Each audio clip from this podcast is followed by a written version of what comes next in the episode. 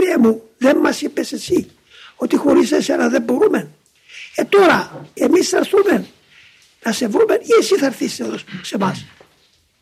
Κάνουμε ένα είδος δικαστηρίου όπως κάνει με παρησιά το γνήσιο παιδί με τον πατέρα του. Άρα Πανάγαθε εσύ θα έρθεις όχι εμείς. Πού να σε βρούμε εμείς; Σε λυπήσαμε, σε επικράναμε, σε διώξαμε, αλλά είσαι ο Θεός. Είσαι το κέντρο της Παναγάπης, της στοργής και της συμπάθειας. Μετανοούμε Κύριε μου.